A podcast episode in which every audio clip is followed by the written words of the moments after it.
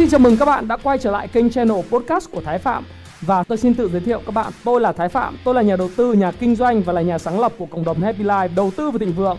Trong channel podcast này, chúng ta sẽ cùng trao đổi với nhau về những chủ đề về phát triển bản thân, về đầu tư khởi sự khởi nghiệp, đầu tư tài chính với mục đích là cùng giúp nhau để trở nên giàu có hơn.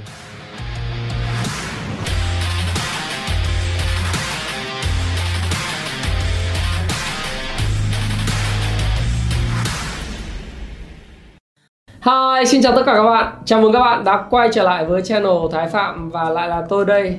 8 giờ tối chủ nhật hàng tuần chúng ta lại gặp nhau cùng điểm tin những sự kiện kinh tế, chính trị, xã hội sẽ tác động tới thị trường tài chính trong tuần tới. Và tuần này chúng ta chỉ còn có hai ngày giao dịch nữa, đó là ngày 27, 28 Tết âm lịch, 27, 28 tháng Chạp. Và chúng ta sẽ chào đón một năm mới, à, năm Tân Sửu và thực sự với các bạn rằng là đến thời điểm này có thể nói rằng uh, những cái tin tức trên thị trường tài chính đang diễn tiến theo đúng những gì tôi đã dự báo cùng các bạn cũng như là những sự kiện đang có lợi cho cái câu chuyện uh, về đầu tư những cái tài sản tài chính vào thời điểm hiện nay. Thì uh, chủ đề ngày hôm nay uh, chúng ta sẽ trao đổi với nhau đó chính là gói kích thích kinh tế 1.900 tỷ đô la của Mỹ. Và các bạn đã thấy. Sức mạnh của làn sóng xanh. Sức mạnh của làn sóng xanh hay còn gọi là blue wave đối với lại nước Mỹ là như thế nào? Khi mà ông Joe Biden và Đảng Dân Chủ đã không những chiến thắng ở cương vị là tổng thống, mà còn kiểm soát luôn hạ viện và bây giờ là thượng viện.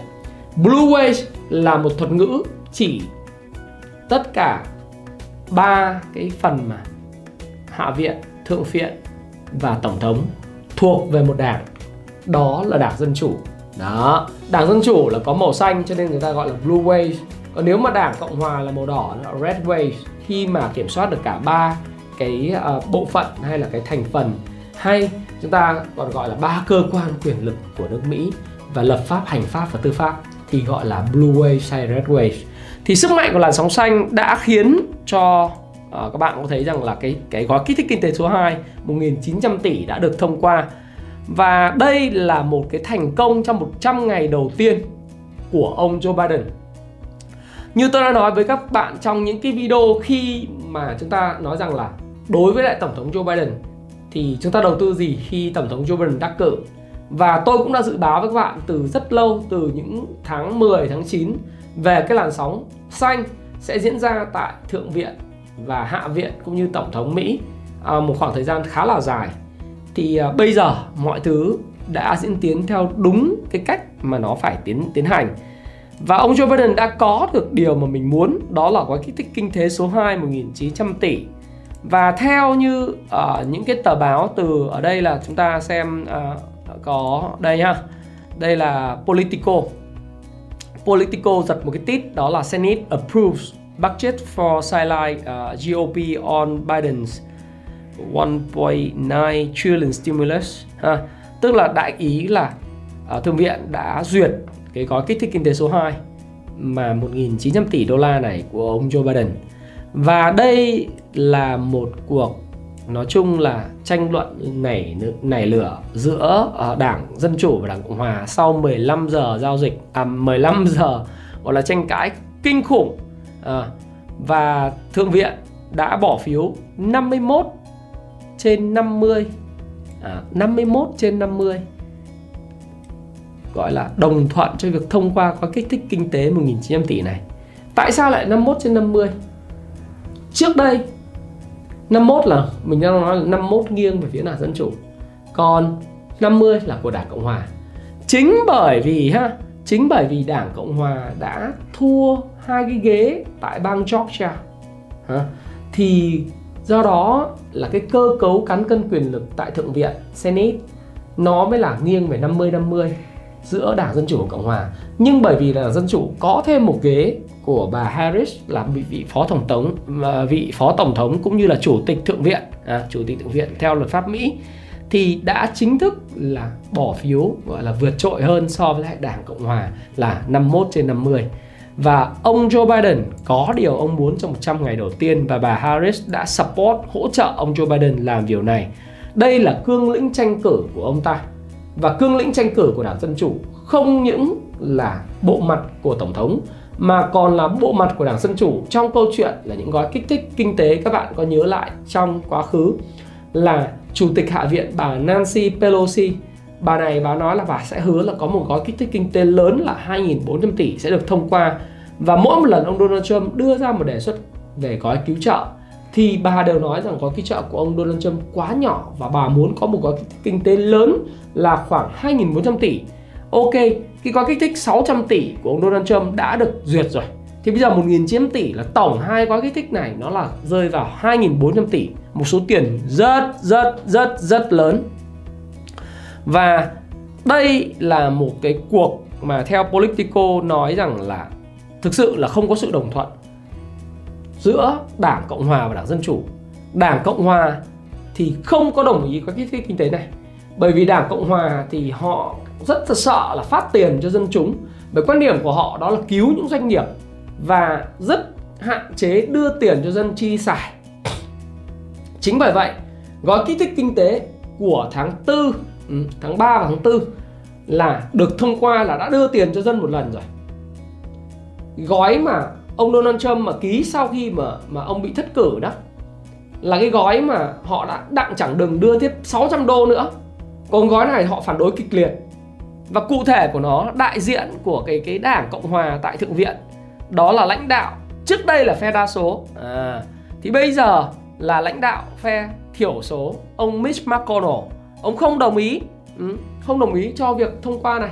Bởi vậy thì ông hùa ông kéo theo tất cả đảng cộng hòa là không đồng ý. Cho nên mới 50 phiếu là chống còn 51 phiếu thuận là đến từ đảng dân chủ. Thì trước đây là lãnh đạo phe thiểu số là ông Chuck uh, Schumer hả? Chuck Schumer trước đây là lãnh đạo phe thiểu số thì bây giờ là lãnh đạo phe đa số bởi vì là là của đảng dân chủ đấy. Thì thắng luôn. Đấy thì đến cái cuộc bỏ phiếu này đến 2 giờ đêm 2 giờ đêm tức là sang cái ngày thứ bảy à, thì mới được thông qua. Và báo Politico viết một cái bài rất là dài để nói về cái câu chuyện là tại sao uh, có cái câu chuyện tường thuật lại sự kiện là những cái mâu thuẫn xảy ra và tại sao cái cái cuộc bỏ phiếu này nó diễn ra tới ờ, uh, 15 tiếng. Đấy và những cái báo khác đăng lại chẳng hạn như là tờ báo New York Times uh, rất là hoan nghênh chiến thắng của ông Joe Biden. Uh, và cũng nói rằng là đây là cái thành công của ông Joe Biden trong câu chuyện là 100 ngày đầu tiên của chúng ta thuyết phục được thượng viện. Mà kỳ thực thì đây là cái cương lĩnh tranh cử rồi và thực sự với cương lĩnh tranh cử này thì nó đã nói lên một điều đấy là ông Joe Biden ông làm được một điều là ông nói và ông làm được thứ mà ông đã nói ông cam kết. Thì ngay cả à, cái người mà trước đây cũng rất phản đối về câu chuyện là kích thích kinh tế như ông Bernie Sanders thượng nghị sĩ. Thì ông nói là bây giờ ông là ủy ban uh, ông ông mới là chủ tịch của cái ủy ban gọi là về ngân sách của thượng viện. Thì ông nói rằng là chúng ta có cái cơ hội để đưa ra những cái hy vọng cho người dân Mỹ và uh, khôi phục lại niềm tin vào chính phủ. Cũng như nói với họ rằng là ngày hôm nay tất cả uh, tất cả thành viên của chính phủ thượng viện và nghị sĩ của lưỡng đảng. À, lưỡng đảng đây là nói nói nói thay cho đảng cộng hòa luôn. Hiểu được cái nỗi đau mà họ đang phải trải qua và sẽ phải làm một điều gì đó rất là uh, có ích uh, và có ý nghĩa significant tức là một cái rất là mang tính chất quyết định về vấn đề này. Đấy. Thì uh, mặc cho những phản đối của ông Mitch McConnell ha. Mitch McConnell thì nói là bây giờ Ờ, tụi mày xài tiền như vậy xài quá nhiều và in như vậy thì ờ, cái nợ quốc gia rồi này nọ nó tăng lên này kia vân vân. Nhưng mà cái vấn đề này này thì tôi mới nói với các bạn là có nhiều cái sự tranh cãi lắm. À, bởi vì tôi cũng đã nói với bạn trong cái video của tuần trước đó. Đó là Mỹ vẫn phải xả đập để cứu nền kinh tế. Và thực sự với các bạn rằng là tổng thống Joe Biden không thể trở thành bản thân ông không muốn trở thành một tội đồ để đập nát cái nền kinh tế bản thân ông Joe Biden không muốn trở thành một người bị cáo buộc rằng là à tổng thống lên thì toàn bộ tất cả mọi thứ sụp đổ nền kinh tế sụp đổ thị trường chứng khoán sụp đổ có thể mục tiêu của ông không phải là thị trường chứng khoán Mục tiêu của ông đó là việc làm. Mục tiêu của ông đó là sự thịnh vượng của các doanh nghiệp của Mỹ, làm ăn kinh doanh ăn nên làm ra. Còn chứng khoán nó là một hệ quả của nó mà thôi. Và ông chấp nhận cho bong bóng tài sản. Ông chấp nhận cho những thứ về lạm phát gia tăng cao, bỏ qua đường cong Philip Curve. À, gọi là đường cong Philip bỏ qua những lý luận về kinh tế vĩ mô. Bởi vì ông theo những cái uh, những cái lý thuyết kinh tế gia của những người chủ nghĩa trọng tiền in tiền và những người muốn kích thích nền kinh tế. Do đó thì nhiều cái ông mà chuyên gia về về các cái tài sản uh, thực ra tôi cũng chả biết nữa. Ở Việt Nam thì cũng hay lo cho thiên hạ. Nhiều cái chuyên gia thì cũng hay lo cho thiên hạ và họ có quyền bày tỏ cái chính kiến của mình. Họ nói rằng là bong bóng tài sản nó là mỗi nỗi lo và khoảng cách chênh lệch giàu nghèo, tôi đồng ý trên quan điểm đó là một cái nỗi lo và một cái khoảng cách về chênh lệch giàu nghèo sẽ ngày càng lớn. Nhưng cái, có lẽ cái nỗi lo đó là một cái nỗi lo mà theo tôi, nó là một cái nỗi lo mang tính chất là cầm đèn chạy chiếc ô tô. Và thực sự là lo luôn, không phải chỉ ở Việt Nam mà lo luôn cho Mỹ luôn và cho toàn bộ thế giới. Tức là mình hơi bao đồng chút bởi vì tôi nghĩ rằng là tất cả mọi thứ xảy ra trong cuộc sống này thì đều có lý do. Tôi sẽ làm một cái video riêng về vấn đề này và nói về quan điểm của tôi. Bởi vì tôi vẫn nghĩ rằng là cái sự tranh lệch về giàu nghèo nó là một cái thế, một cái sự thật mà bây giờ chúng ta có muốn lo cũng không lo được bởi vì nó đang diễn ra.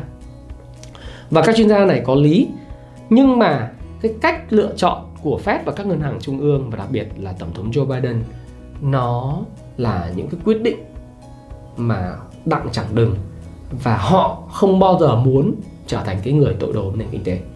Và bởi vậy, những cái bong bóng tài chính nó buộc phải diễn ra. Bởi vì nó là một cái hệ quả, một cái side effects, một cái hiệu ứng phụ của cái việc là kích thích nền kinh tế, vực dậy nền kinh tế, restore lại, tức là là khôi phục lại việc làm. Bởi vì bị ảnh hưởng bởi covid 19 nếu các bạn trí nhớ các bạn nếu mà thực sự là tốt thì các bạn nhớ là năm 2018 là Fed đã bắt đầu quá trình thu hẹp bằng cân đối kế toán và bắt đầu nâng lãi suất. Nhưng bởi vì khi cái Covid-19 xảy ra thì người ta phải tìm cách làm thế nào để mà lại giảm lại cái mức lãi suất về mức gần bằng 0, 0,25% và tại thời điểm hiện tại.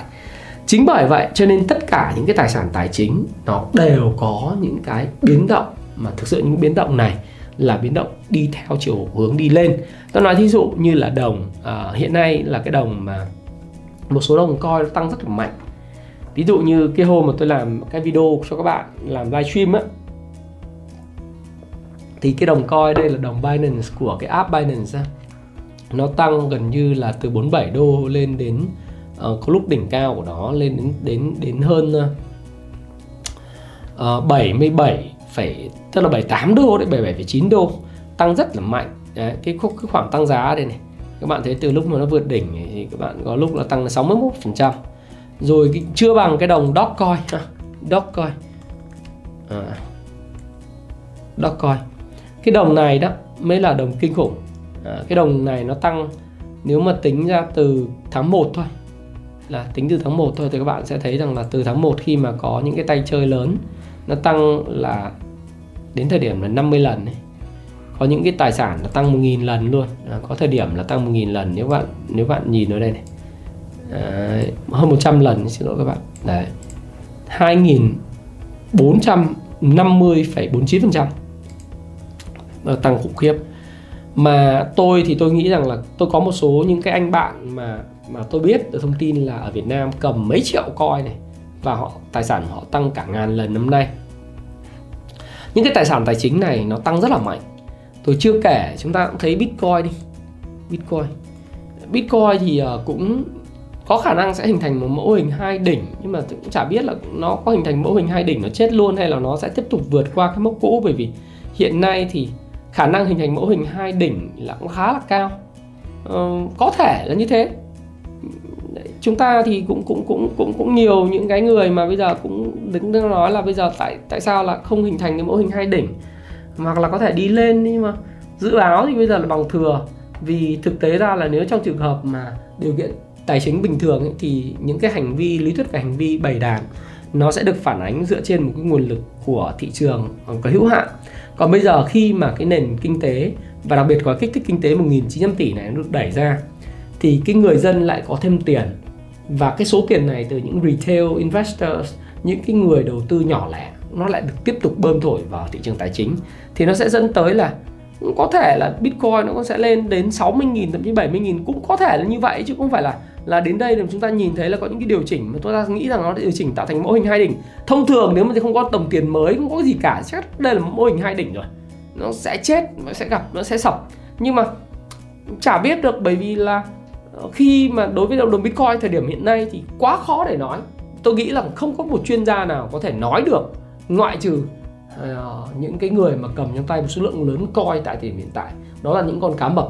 Những con cá mập nghĩ gì và sẽ hành động như thế nào mới là quan trọng. Còn những nhà phân tích bình luận ngồi nhìn thị trạc mà nói được thị trường coi vào thời điểm hiện nay thì quả thật là quá khó là vì họ không nắm được một thứ. Đó là những cái gì chảy xảy ra trong quá khứ nó thực sự muốn xảy ra tương lai nhưng nó trong những điều kiện và hoàn cảnh, cái context, những cái background về tiền nó hoàn toàn khác biệt. Bởi vì cái thứ này, đó là 100 ngày đầu tiên, ông Joe Biden đã thông qua được một gói 1.900 tỷ. Tôi chưa biết rằng nó có phải, nó mới chỉ tác động về mặt gọi là niềm tin. Nó chưa tác động thực tế là khi triển khai gói này thì nó sẽ trông nó sẽ như thế nào, hình hài nó sẽ làm sao và thực tế, các bạn phải hiểu, nếu các bạn chưa xem cái chứng khoán bờ cờ cái phần là nền kinh tế hoạt động như thế nào thì tôi khuyên các bạn nên xem phần đó trên YouTube và channel Thái Phạm. Các bạn sẽ hiểu được là 1.900 tỷ này nó chỉ là điểm khởi đầu, bởi vì nó còn có nhiều vòng lặp và nhiều vòng nhân nữa. Nó multiple, tức là nó nhân lên còn nhiều lần. Và khi mà cái hệ số nhân của tiền nó còn tiếp tục được đẩy ra nền kinh tế, thì cái câu chuyện bong bóng về tài sản nó còn tiếp tục sẽ diễn ra. Đấy thì cái đồng tiền những đồng coin, Dogecoin, đồng uh, Bitcoin mà thậm chí là chúng ta thấy Ether ha? Ether hiện tại là lên đỉnh cao mọi thời đại cái thời điểm mà uh, cao nhất của nó đó là thời điểm nó đạt được 1763 đô la một coin nếu mà các bạn hình dung là chỉ bắt đầu từ tháng 7 đi trong trong một năm ấy, một năm nếu mà tính uh, chúng ta tính từ cái thời điểm là tháng tháng 4 tháng 3 tôi gọi là chúng ta là tháng 3 đi. Thì cũng chúng ta thấy rằng là lúc đấy đồng Ether nó mới chỉ 227 đô thôi. Thì đồng Ether hiện những thời điểm nó tăng gấp 7 lần đấy 7 8 lần. Đấy 7 8 lần. Mà nếu mà chỉ tính riêng trong cái năm 2021 này thôi này tính từ cái thời điểm mùng 1 mùng 1 á thì các bạn sẽ thấy rằng là đồng nó tăng hơn gấp đôi. Hơn gấp đôi. Đấy 141,7% hơn gấp đôi từ 726 đô lên tới là 1770 đô. Đấy. Thì nó tăng rất là kinh khủng như này. Mà cái đà tăng này nó là là bong bóng chưa? Khả năng nó là bong bóng nó chắc chắn là bong bóng rồi. Khi nào nó sập tôi không biết nhưng rõ ràng nó là bong bóng. Và cái bong bóng này sẽ kết thúc ở đâu? Đấy, các bạn nhìn này. Đồng đồng đồng Ether đã có thời điểm là tháng tháng 1 năm 2018 cái bong bóng nó đẩy lên thì cũng lên một nghìn một rưỡi. Xong rồi nó sập nó tạo thành một cái cái lòng chảo rất là khổng lồ một cái chúng ta gọi là một cái cốc đi. Thì nó nó có điều chỉnh thành một cái tay cầm giống như là bên đồ thị của vàng hay không? À chúng ta sẽ nhìn. Đấy, đồ thị của vàng nếu mà chúng ta tính theo đồ thị MON thì đây nó cũng vượt cái đỉnh cũ của vàng năm 2011 sau đó thì nó cũng có những cái điều chỉnh như thế. Và vàng bây giờ vẫn đang tích lũy. À, tích lũy thì nếu mà chúng ta nhìn đây nếu cái đồ thị này thì có thể nói là vàng, hiện tại đang đang test lại cái cái khung mà 1766 1766 Đấy. thì cái này thì có thể nói rằng là vàng hiện nay là đang giao giao dịch là không có xu hướng, thậm chí là nghiêng về xu, phía xu hướng giảm nhiều hơn. Nhưng mà không nói được gì, bởi vì vàng hiện nay như tôi nói các bạn, đó là những cái ngân hàng trung ương, họ đang tìm cách kiểm soát. Fed đặc biệt là Fed đang kiểm soát cái việc mà vàng tăng giá này rất kinh khủng. Bởi vì Fed tăng một thứ đó tăng in tiền tăng tín dụng cho nền kinh tế. Họ không muốn giá vàng tăng bởi vì cái giá vàng tăng nó giống như là khủng hoảng đấy họ có thể cho chấp nhận các cái tài sản như bitcoin các đồng coin khác tăng nhưng mà họ không thể chấp nhận cho cho đồng giá vàng tăng.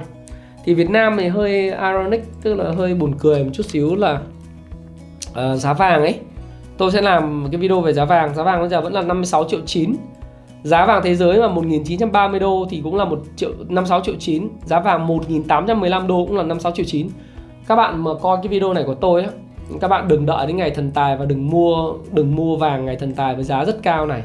Tôi nghĩ rằng là ở vùng này các bạn có thể bán ra được bởi vì là cái mức tranh của giá vàng Việt Nam và giá vàng thế giới. Nếu các bạn mà sợ nó lỗ trong ngắn hạn nhé còn tất nhiên là vàng thì nếu mà khuyên khuyên bậy thì cũng rất là dễ chết.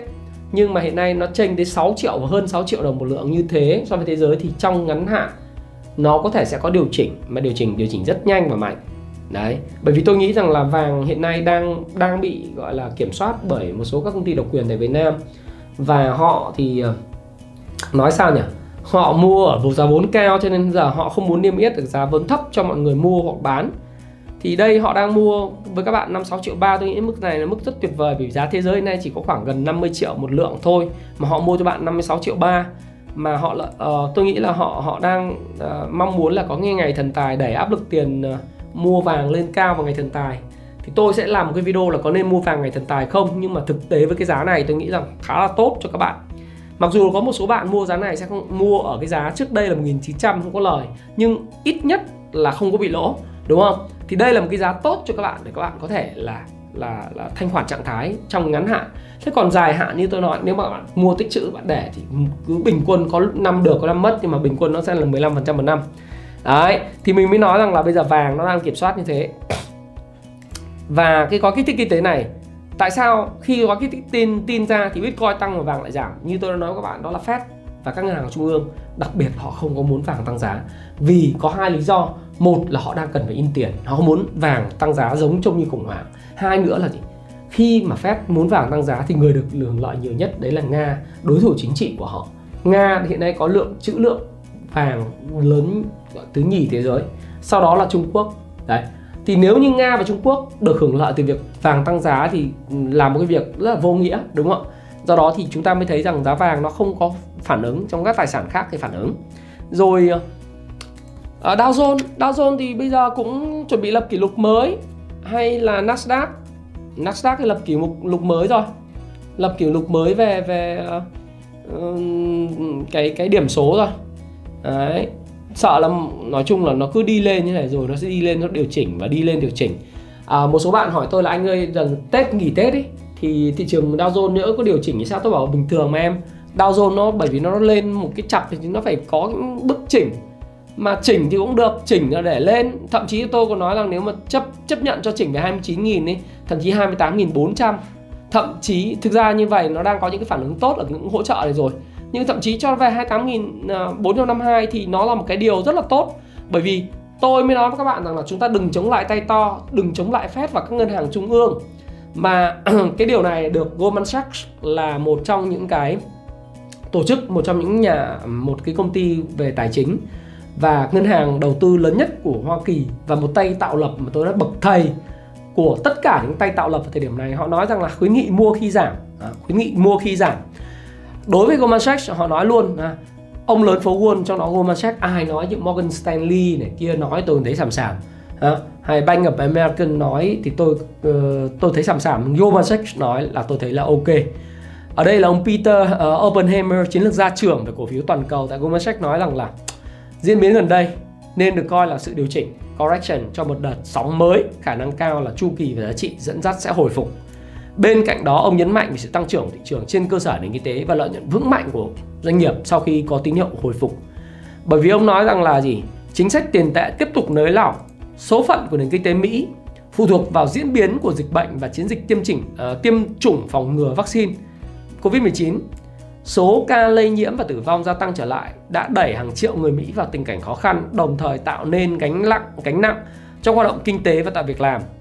Ờ, do đó thì cái phần mà cái cái chính sách tiền tệ của Fed ông nói rằng là sẽ sẽ phải rất là thấp và ông ông ông nói rằng là bên chủ tịch Fed ông Jerome Powell sẽ Jerome Powell sẽ cam kết duy trì lãi suất cho vay ở mức thấp cho đi vấn đề việc làm được giải quyết.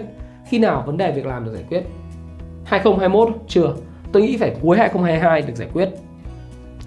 Và tỷ lệ thất nghiệp của Mỹ hiện tại là đã tăng ở mức rất là kỷ lục từ mức là thấp kỷ lục là 3,4% trước đại dịch lên 15% bây giờ còn 6,7% thế thì để khi nào người ta giảm được một nửa từ 6,7% về cái mức khoảng 3,5% để mà Fed có thể điều chỉnh lại cái chính sách tiền tệ của mình nó tính bằng 2 năm và tính bằng tiến trình vaccine đúng không ạ và ông Powell cũng nhận định rằng là dịch bệnh đã đá nhiều người ra khỏi lực lượng lao động nghĩa là tỷ lệ thực tế có thể lên tới gần 10%.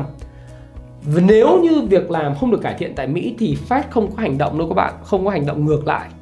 Và ngay cả ông Mickey Levy của Berenberg Capital thì nhận định rằng là Fed đang thoải mái với chính sách tiền tệ hiện thời. Trong thời gian này, các chính sách tài khóa đã trở thành tâm điểm của sự chú ý, điều mà Fed sẵn sàng đón nhận. Chính sách tài khóa đó là chính sách chi tiêu của chính phủ Mỹ.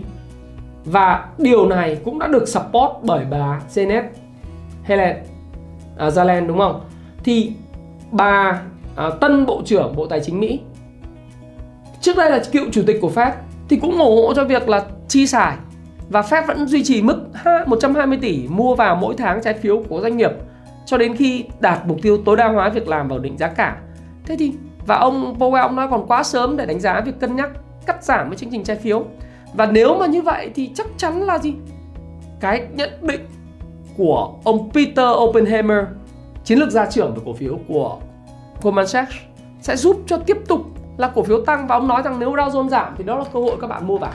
Tôi cũng nghĩ là cái bong bóng tài sản nó đang hình thành và tiếp tục sẽ hình thành nhưng mỗi một đợt điều chỉnh nó là cơ hội để tích lũy. Tất nhiên điều chỉnh không phải là ngày hôm nay điều chỉnh cái mua vào, mà nó điều chỉnh chẳng hạn như điều chỉnh về mức hỗ trợ rất là mạnh của thị trường như thế này. Đấy, các bạn nhìn này mức hỗ trợ cái đường đen đen này, nó hỗ trợ và nó bật lên ở vùng này. Việt Nam cũng vậy thôi, chút xíu nữa tôi sẽ cho các bạn xem Việt Nam. Nhưng rõ ràng khi mà có cái cái hỗ trợ tốt, thì đó là cơ hội bạn mua vào. Mà thậm chí là nếu có điều chỉnh Tết mà các bạn ăn ăn Tết 10 11 ờ, ngày 10 trong đó có mấy ngày giao dịch 5 6 ngày giao dịch gì đó chứng khoán Mỹ nó có điều chỉnh 29 000 thậm chí 28 000 thậm chí là mức xuống mức là 27 000 thì thì view của các nhà tạo lập ở Mỹ đó là cơ hội để mua vào. Mà các bạn thấy là rất nhiều người muốn chống lại Tesla. À, đấy ngay cả Tesla đi. À, các bạn xem cái, cái Tesla công ty Tesla bây giờ cũng thế. Nó tăng khủng khiếp này. Ai muốn sọt nó đó? Bởi vì nó rất là cách xa những hỗ trợ. Giờ thử sọt đi sọt là về cái ngưỡng hỗ trợ nó lại bật lại bởi vì tiền bây giờ rất nhiều, đúng không? Thì năm vừa rồi tôi nói bạn rồi, Tesla là các nhà short sell của Tesla là đã bị âm tới 40 tỷ. Trong đó Elon Musk đã kiếm gấp 3 lần số đó là 120 tỷ. Rồi một số ông bây giờ bảo là Tesla thu hồi ờ, các cái, một số ông đăng báo rất là hả hê nói Tesla phải thu hồi ờ, các cái xe, các lỗi pin này kia trên Trung Quốc và thị trường toàn cầu. Nói sọt đi sọt đi thì biết cái cảnh. Ừ? Tại vì bây giờ các bạn muốn sọt về cái vùng này Tôi đồng ý về vùng 700 đô các bạn thể kiếm một tí. Nhưng tiền rẻ rất nhiều và fan hâm mộ của Elon Musk quá nhiều luôn. Và khả năng nếu như mà sọt vào đây nhá Mà nhỡ mà không có uh, kịp thời cover lại vị thế sọt này Nó kéo lên cho một cái nữa thì lại cháy tài khoản. Đấy, tôi mới nói các bạn rằng nó vô lý không? Cổ phiếu Tesla bây giờ quá vô lý. Rất vô lý những đụng vào sọt trong cái thời thời điểm mà chống lại các cái ngân hàng trung ương là một điều hết sức hết sức hết sức nguy hiểm. Thêm một cái thí dụ nữa chính là cái công ty GameStop. À, GameStop thì tất nhiên là bây giờ những nhà đầu tư nhỏ lẻ ở Reddit thì mất hết tiền rồi.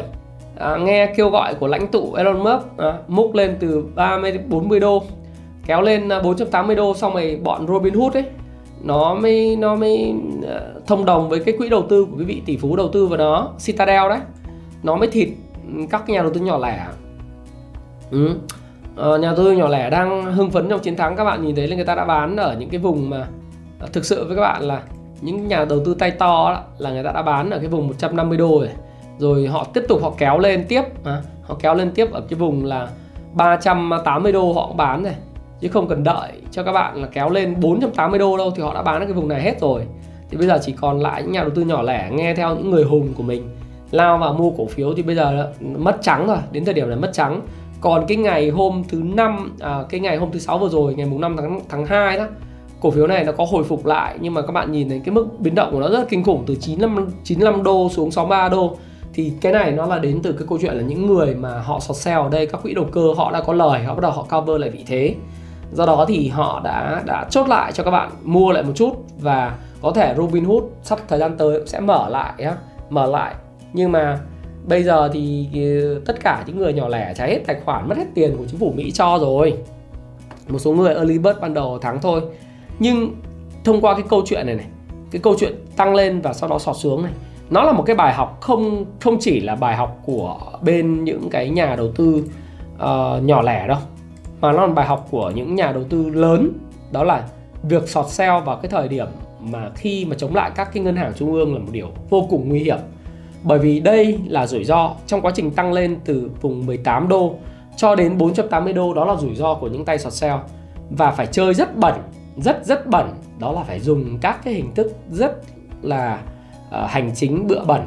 Uh, tôi dùng cái từ đấy nó hơi nặng nề nhưng mà uh, dùng các biện pháp hành chính rất bẩn thỉu để mà ngăn cản những nhà đầu tư nhỏ lẻ và giết nhà đầu tư nhỏ lẻ bằng cách hạn chế giao dịch thì họ mới lấy lại được những tiền họ đã sọt sell uh, do đó thì uh, nó là một hành vi xấu xa. Tôi nghĩ là hành vi xấu xa nhưng mà nói gì nói thì ờ, phố Wall và những cái nơi khác thì họ đứng về phía người có tiền có quyền. Và nhìn cái hình thức mà đổ vỡ à, nhìn cái hình thức đổ vỡ của của cái giá này thì nó không phải là đổ vỡ chỉ là bởi vì nhỏ lẻ họ đổ bô nhau mà đó chính là cái quỹ đầu cơ ấy. Họ kết hợp với lại Robinhood. Thì Robinhood mất cái gì? Mất người dùng. Bị các người dùng tẩy chay và mất bao nhiêu năm để xây dựng một cái nền tảng đó thì bây giờ người người dùng sẽ tẩy chay về cái nền tảng đấy có thể cấm nhà giao dịch người đầu tư giao dịch bất cứ khi nào. Coi như hất đi ván làm ván mới đấy. Đấy thì ờ, nói cho các bạn để các bạn hiểu rằng là đừng chống lại tay to và ngay cả bản thân cô Văn Sách cũng đã nói rằng là cái chính sách hiện nay nó quá như quá tốt.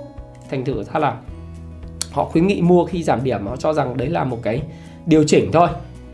À, tuy nhiên thì tôi cũng cảnh báo các bạn một điều đó là với những cái cái game mà về coin chẳng hạn như Ether à, hay là Bitcoin đó hay là Bitcoin. Thì các bạn hãy cẩn trọng một chút bởi vì có một cái thông tin này tôi muốn cập nhật cho các bạn. Tôi biết là các bạn đang rất là sung sướng với Bitcoin và các đồng coin của mình chẳng hạn như Dogecoin hay là những cái đồng coin khác tăng rất mạnh. BNB à, tôi có một chút. Thì à, nó tăng rất mạnh rất sung sướng nhưng mà những cái đánh động đầu tiên mà các bạn phải để ý đấy là những cái người tạo lập những nhà chức trách họ bắt đầu để ý và họ cũng sẽ giống như giá vàng họ sẽ không muốn các tài sản này tăng giá tiếp Cụ thể ở đây là giám đốc điều hành của Goldman Sachs, một trọng tay to cựu giám đốc điều hành của họ đã đưa ra cảnh báo quan trọng cho nhà đầu tư Bitcoin giữa thời điểm giá của loại tiền điện tử này có thể biến động rất lớn. Ông Lloyd Blankfein đã đưa ra cảnh báo rằng các nhà quản lý có thể ban hành một số chính sách mới nhằm vào Bitcoin nếu giá tiếp tục tăng mạnh.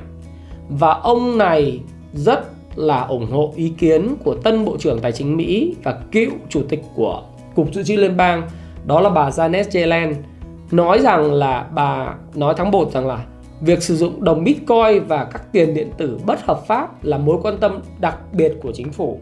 Nên nhớ, mối quan tâm đặc biệt của chính phủ. Chính phủ Mỹ đấy. Các bạn cứ thấy rằng là Bitcoin giá tăng rồi các đồng coin tăng tăng tăng tăng do cái, có cái kinh tế. Nhưng mà hãy nên nhớ, giá trị của những đồng này có thể về không. Còn nhiều bạn nói là khi tôi nói về nó về không, các bạn bảo tôi là không có hiểu biết gì về bitcoin. Tôi bảo tôi không cần hiểu về bitcoin. Tôi hiểu blockchain thôi, công nghệ của nó thôi bởi thế giới có mấy nghìn đồng coi bốn nghìn, năm nghìn đồng coi hiểu làm gì về những cái đồng coi cụ thể làm gì? Tôi hiểu công nghệ blockchain của nó. Nhưng mỹ và chính quyền hiện nay họ đang để ý rất nhiều cái đồng này. Bà Yellen nói với ủy ban tài chính thượng viện mỹ rằng là, tôi nghĩ rằng nhiều loại tiền điện tử được sử dụng ít nhất là theo nghĩa giao dịch, chủ yếu là để cung cấp tài chính bất hợp pháp. Ở Mỹ các bạn biết rồi các bạn chuyển một cái tiền thông qua tiền Mỹ đồng đô la mà chuyển 20.000 đô mà bạn không chứng minh được nguồn gốc của đồng tiền là bắt đầu bị FBI họ họ họ lưu ý ngay, đúng không? Ừ. Thì Mỹ mà bỏ để đồng, về cơ bản đồng bitcoin hay tất cả đồng coin và công nghệ thì cái ether nó còn còn công nghệ advanced hơn, tiên tiến hơn thì nó là đồng tiền ẩn danh cho nên nó là bất hợp pháp bởi vì những đồng rửa tiền buôn bán vũ khí rồi khủng bố, họ không kiểm soát được tôi nghĩ chúng ta thực sự cần phải kiểm tra, thực hiện các biện pháp hạn chế sử dụng chúng, đảm bảo có thể chống lại rửa tiền qua giao dịch điện tử. Bà Zelen bà đã cảnh báo nhé Hôm nay Thái Phạm nói với các bạn một điều như thế. Và nếu đồng coi trở thành mạnh để có thể trở thành một phương tiện trao đổi thực sự, thì làm sao các nhà quản lý vốn tập trung vào chống rửa tiền lại không có sự, lại không can thiệp vào thị trường? Dù chúng ta muốn hay không thì cái ngày đó sẽ đến bạn thấy kinh không? Câu này là một câu cảnh báo. Tôi hy vọng là ở phút 35 của cái video này, bạn vẫn còn đang ở cái video này, bạn vẫn đang nghe. Có một câu nói nổi tiếng của giáo sư Harvard về tiền chuyên gia đầu ngành về tiền tệ và tài chính, người quản lý quỹ đầu tư tới gần 100 tỷ đô la. Ông nói một cái điều như này này. Tất cả những cuộc cách mạng về tài chính và tiền tệ trên thế giới này diễn ra ở trong nhân dân rồi cũng sẽ bị các cái chính phủ cưỡng đoạt một cách hợp pháp. Đấy là giáo sư Harvard nói trong diễn đàn uh, uh, diễn đàn kinh tế thế giới ha, ở Davos Thụy Sĩ cách đây 2 năm. Tôi nhớ như in câu nói đó. Các bạn nhớ rằng công nghệ blockchain không phải là cái công nghệ mà do chính phủ nghĩ ra nhưng bây giờ đang được chính phủ nghiên cứu các chính phủ nghiên cứu và ứng dụng. Sắp tới những cái đồng tiền của chính phủ từ Trung Quốc cho đến những đồng tiền ở Singapore hay là những đồng tiền của Mỹ họ cũng sẽ có những đồng tiền điện tử riêng. Nhưng họ sẽ không dùng công nghệ ờ, theo kiểu lối truyền thống của Bitcoin mà có thể sử dụng blockchain theo cái, cái công nghệ advanced hơn tiến bộ hơn. Nhưng họ phải quản lý được. Bất cứ một đồng tiền nào trao đổi trở thành phương tiện trao đổi hàng hóa thì nó phải có một cái sự ổn định nó có sự biến động ổn định dễ dự báo và nó phải kiểm soát được. Hiện nay người ta chưa chuyển cái đồng đô la Mỹ sang những cái đồng à, tiền coin là bởi vì đơn giản đồng đô la Mỹ. Thì người Mỹ người ta in được đồng đô la in được tiền bấm nút được tăng được số. Nhưng khi họ đã nói là họ cần kiểm soát những đồng tiền thay thế tiền Mỹ và chống lại cái giao dịch bất hợp pháp và rửa tiền thì họ sẽ có những cái quy định bạn đang là người hùng, hãy nhớ lại cho tôi cái câu chuyện của GameStop. Câu chuyện GameStop chỉ ra cho các bạn thấy rằng là bạn đang tăng rất cao, nhưng khi có quy định về siết chặt về quản lý, người ta không cho phép mua bán coi hoặc bất cứ một hoạt động nào của bà Janet Yellen, nó sẽ dẫn đến cái sự sụp đổ của thị trường coi và lúc đó, bạn những người nhỏ nhỏ sẽ làm mồi cho cá mập thôi, vì cá mập họ lời rất nhiều đã chốt lời ở vùng đỉnh rồi. Cho nên, nếu bạn coi đến phút thứ 35 37 này, tôi khuyên các bạn là gì? Biết đủ là đủ. Ha, đồng coi vừa rồi tăng rất mạnh, Dogecoin tăng rất mạnh BNB tăng rất mạnh. Tôi không biết các đồng coi khác của bạn như nào, có 4.000 mấy trăm đồng làm sao mà tôi biết được? Đấy, cho nên là cái cái diễn dịch của tôi là như thế cho các bạn nhé. Thế đây thực ra cũng phải nói rằng là đây không phải là khuyến nghị. Tôi muốn tuyên bố trách nhiệm là đây là phục vụ mục đích giáo dục, Hướng dẫn bạn tham khảo, đọc sách của chúng tôi thôi. Chứ không phải là cái khuyến nghị mua bán cổ phiếu hay tài sản tài chính nhá. Bạn coi và tự có hành vi dành riêng cho mình Tôi phải nói như vậy. Không đến lúc mà bạn bán nó còn tăng lên nữa. Bạn nói là nghe anh bán em mất tiền. Và cái đấy việc quyết định của bạn nó phải việc quyết định của tôi. Tôi chỉ đưa ra các ý kiến bình luận của tôi mà thôi. Bình luận đó, bạn nên tham khảo. Đấy còn đối với Việt Nam thì thế nào? Đối với Việt Nam thì uh, có thể nói rằng là chúng ta cũng uh, tâm điểm của chúng ta đó là gì? Tâm điểm của chúng ta đó là chúng ta chỉ còn hai ngày nữa là giao dịch nữa ngày ờ, 27 và 28 Tết thứ hai và thứ ba. Và chúng ta hiện nay đang phòng chống dịch cho nên sân bay vắng tanh bến tàu bến xe vắng tanh và cơ bản là làm ăn khó. À, rồi tôi cũng đã nói tôi sẽ làm với các video về chuyên gia bong bóng tài sản sau và thực tế với các bạn rằng là người Việt Nam mình chống dịch rất quyết liệt. Chẳng hạn những là đợt hôm nay là có cái thông tin là một cái ca nhiễm ở sân bay Tân Sơn Nhất ở Bình Dương nhưng mà ngay lập tức là chính quyền đã phân loại uh, và các bạn biết là uh, xét nghiệm rất là thần tốc uh, xét nghiệm rất là thần tốc. Phó thủ tướng ờ, Vũ Đức Đam nói là truy vết và xét nghiệm tại sân sân bay Tân Sơn Nhất rất thần tốc và không đóng cửa sân bay để mà mà tiếp tục duy trì cái gọi là cái giao thương ở giữa cả hai miền. Sân bay là cái cái điểm rất quan trọng và hiện nay thì ờ, từ ngày 30 tháng 1 đến nay thì sân bay ờ, Tân Sơn Nhất đã xét nghiệm hơn 1.000 nhân viên còn lại. Rồi Sở Y tế Bình Dương thì cũng đã cách ly hơn 1.000 hơn 3.000 người tại chung cư e-home rồi và thực tế với các bạn là ở những cái địa phương khác, chẳng hạn như bên Hải Dương, bây giờ là cái vùng mà bị bị bị nhiễm nhiều đấy thì hôm nay là Hải Dương được bị 3 người tổng ca nhiễm từ từ cái ngày 28 tháng 1 đến giờ là 293 người Gia Lai là 19 người Quảng Ninh 47 người. Thì chỉ hôm nay là có Hải Dương bị thêm đây Gia Lai bị thêm.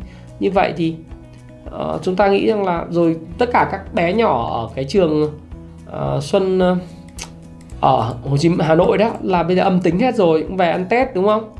Đấy, thì tôi nghĩ rằng là rồi chung cư Láng Hạ cũng cũng âm tính hết và các chuyên gia thì họ họ làm rất thần tốc. À, các giường à, gọi là những giường các bệnh viện dã chiến ở Hải Dương bây giờ đến bệnh viện số 3 rồi làm rất nhanh. Đấy. Thì phòng chống dịch như thế là rất tốt. Chưa kể cái thông tin thêm cái nữa là những một vài ca hiện nay đã khỏi bệnh. Một số bạn này nói với tôi rằng là ở đây này toàn toàn bộ học sinh tiểu học của trường Xuân Phương là âm tính ờ, nCoV lần 2 rồi. Và thực tế với các bạn rằng là có một số các cái ca mà hiện nay đã được à, chữa khỏi bệnh rồi. Đấy khỏi bệnh ở Hải Dương rồi. Ba bệnh nhân Hải Dương đầu tiên khỏi bệnh. Đây chiều ngày 6 tháng 2 là ngày hôm, hôm qua là bệnh nhân 1 1 1 1664 1665 1690 đã khỏi bệnh. Cái này một số bảo là đang đưa thông tin để chấn an nhưng tôi không nghĩ như vậy bởi vì tôi nghĩ rằng là cái cái cái virus này á, thì thực ra khi tấn công vào những người khỏe mạnh thì những người khỏe mạnh có cái xác suất hồi phục rất là nhanh cộng với lại bác sĩ Việt Nam rất là giỏi trong những phác đồ điều trị. Thì khi mà họ khỏe mạnh thì tất nhiên là là họ khôi phục được cái cái cái hệ miễn dịch và họ không còn họ họ âm tính với lại cái nCoV nhưng mà họ vẫn bị cách ly. Nếu khi nào mà xét nghiệm sau mười mấy ngày tiếp tục ok thì mới trả về cộng đồng. Tôi nghĩ rất là ok. Do đó thì nhiều người nói là cái tâm điểm, cái đại dịch ấy sợ sệt này kia, tôi bảo chả vấn đề gì, bởi vì Việt Nam quen cái này rồi. Thứ hai là chúng ta dập dịch rất nhanh, quyết liệt. Bệnh viện dã chiến thì xây dựng thần tốc đến đến bệnh viện thứ ba, trường học thì cũng nghỉ rồi. Thì đây là một cái cơ hội ở nhà tìm hiểu ờ, đọc sách về chứng khoán, về đầu tư. Bởi vì hiện nay cứ khoảng một ngày là có 2.700 người mới tham gia thị trường. Một ngày nếu mà 3.000 người sẽ là 90.000 tài khoản mở mới. Bởi vì kinh doanh là khó khăn mà và tất nhiên là chúng ta phải bảo vệ bản thân bởi sức khỏe là số 1 và chúng ta ngưng ra đường khi khi không cần thiết. Cụ thể ở đây thì ờ, tôi thấy là ngay cả Malaysia bây giờ cũng thế họ họ cấm người dân đi chúc Tết luôn đấy thì tôi nghĩ rằng là là chúng ta thì cũng có thể là trong những ngày Tết thì hạn chế đi chúc Tết. Chúng ta đi uh, lanh quanh ở nhà chúng ta chúc Tết online hoặc là xin lỗi các bạn nhưng mà gia đình những khu vực nào mà không có bị bị uh, vùng dịch thì vẫn đi được nhưng mà hạn chế tôi nghĩ phải bởi vì thực ra bảo vệ cả sức khỏe của mình và bảo vệ sức khỏe của người khác. Đấy. Thì nói như vậy để các bạn hiểu rằng là uh, cái việc mà dập dịch của Việt Nam tôi nghĩ là rất là tốt và Việt Nam này tốt chán. Đấy, thì chúng ta mới chào đón là có cái vận hội mới thế lực mới và bối cảnh mới về chính trị ổn định. Thành thử ra là trong cái cái bối cảnh mà có thêm cái covid này tôi lại thấy đây là một cái cơ hội bởi vì à, thực tế ra thì tôi sẽ không chống lại các ngân hàng trung ương ờ, trong đó có ngân hàng trung ương Việt Nam. Khi nào có chính sách mới của ngân hàng trung ương Trung Quốc và Việt Nam thì tôi sẽ update lại các quan điểm của tôi. Nhưng mà mọi người hay nói lo lo sợ bong bóng tài sản thì tôi nói các bạn đấy là sự cần thiết bởi vì phải khôi phục lại kinh doanh và việc làm. Thế còn cái mà bong bóng tài sản nó là một phần tất yếu là một hiệu ứng phụ và người ta chấp nhận chuyện đó, Fed chấp nhận chuyện đó để làm gì? Để mà cho cái cái câu chuyện là khi mà mà cái bong bóng nó xảy ra thì vấn đề là quan trọng là gì? Việc làm nó được khôi phục. Đấy. Thế còn về index thì bây giờ, nếu bạn nhìn như thế này, đấy, các bạn lo lắng thái quá đúng không? Nhiều người lo lắng thái quá. Khi mà thị trường giảm rất mạnh, thì bắt đầu từ cái hôm mà tôi nói 26 là bắt đầu những người tay tạo lập họ có thông tin về cái đại dịch rồi 27 họ thông tin trước họ bán ra thì ngày thông tin ra thông tin là ngày 28 đúng không? Thì dân tình bán ra ờ, cổ phiếu sàn gọi là mở một gap rất mạnh sàn hết tất cả cổ phiếu múa bên trăng rồi đến ngày 29 là ngày cuối cùng giảm rất mạnh này.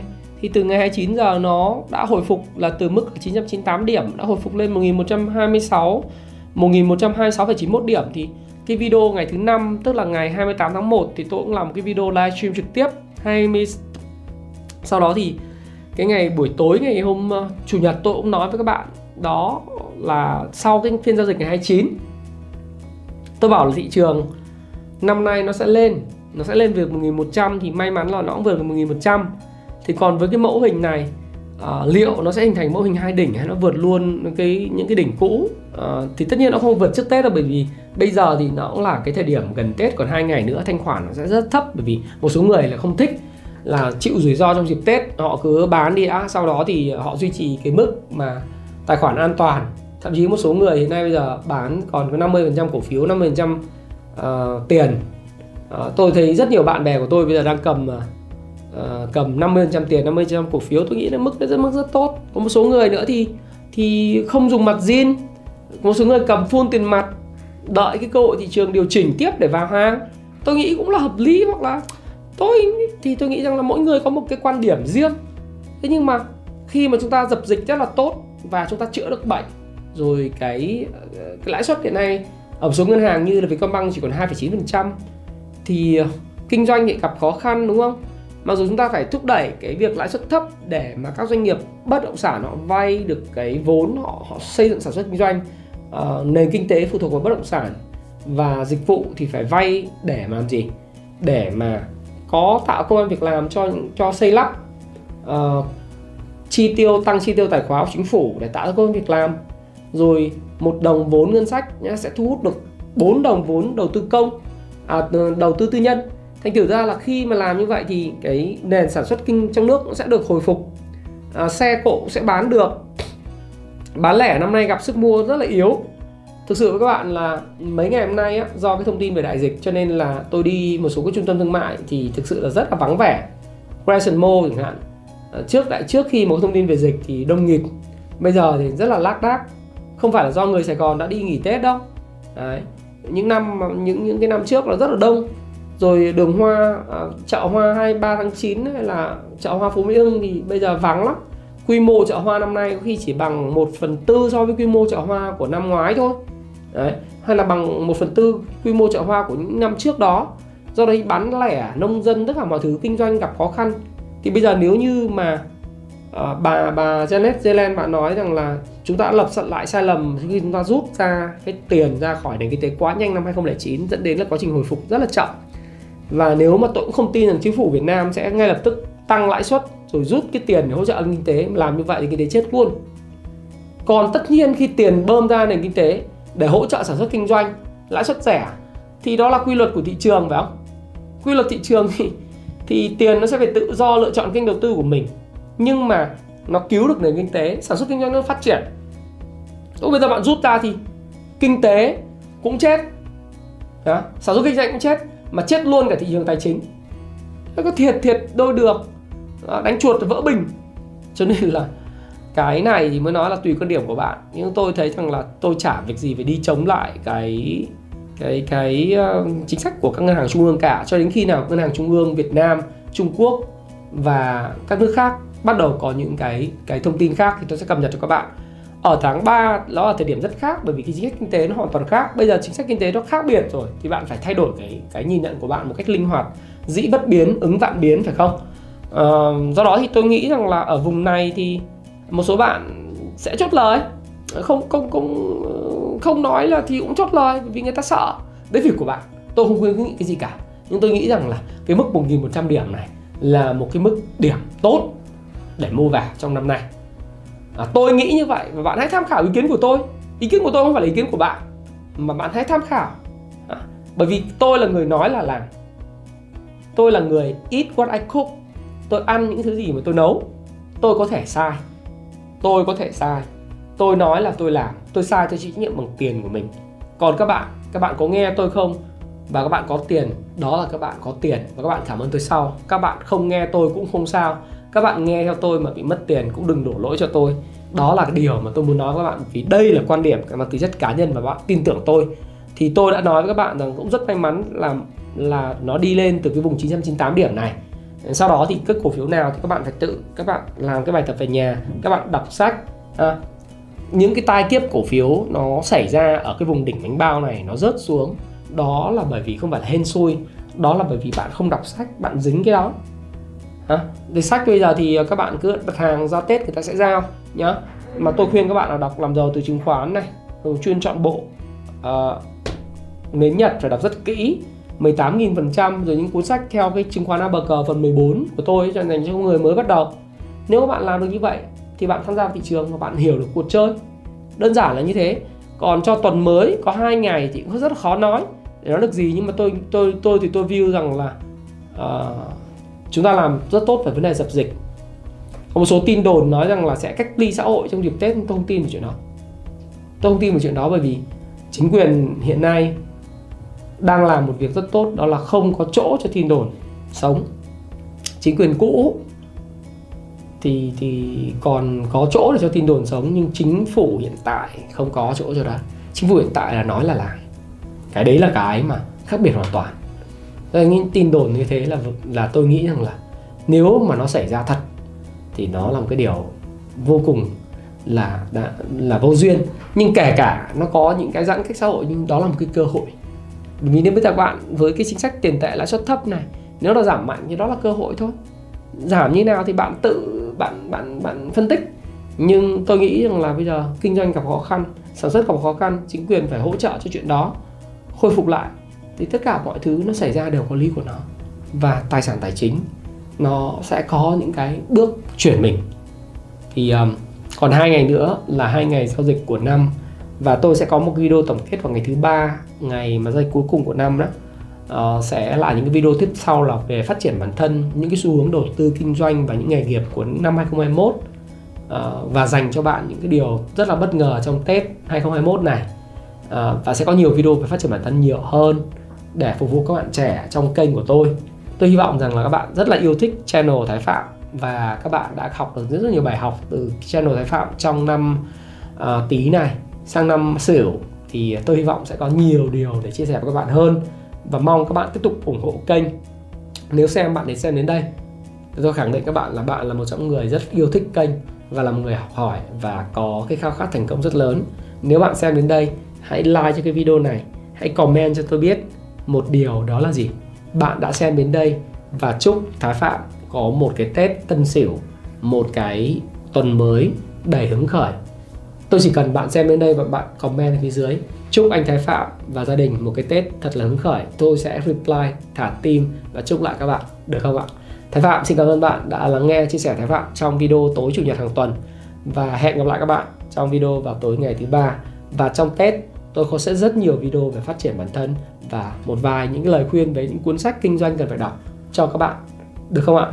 Xin chào và xin hẹn gặp lại các bạn trong video tiếp theo. Xin cảm ơn rất nhiều. Hãy chia sẻ những thông tin này nếu bạn cảm thấy nó hữu ích với bạn và hẹn gặp lại các bạn trong chia sẻ tiếp theo của tôi nhé.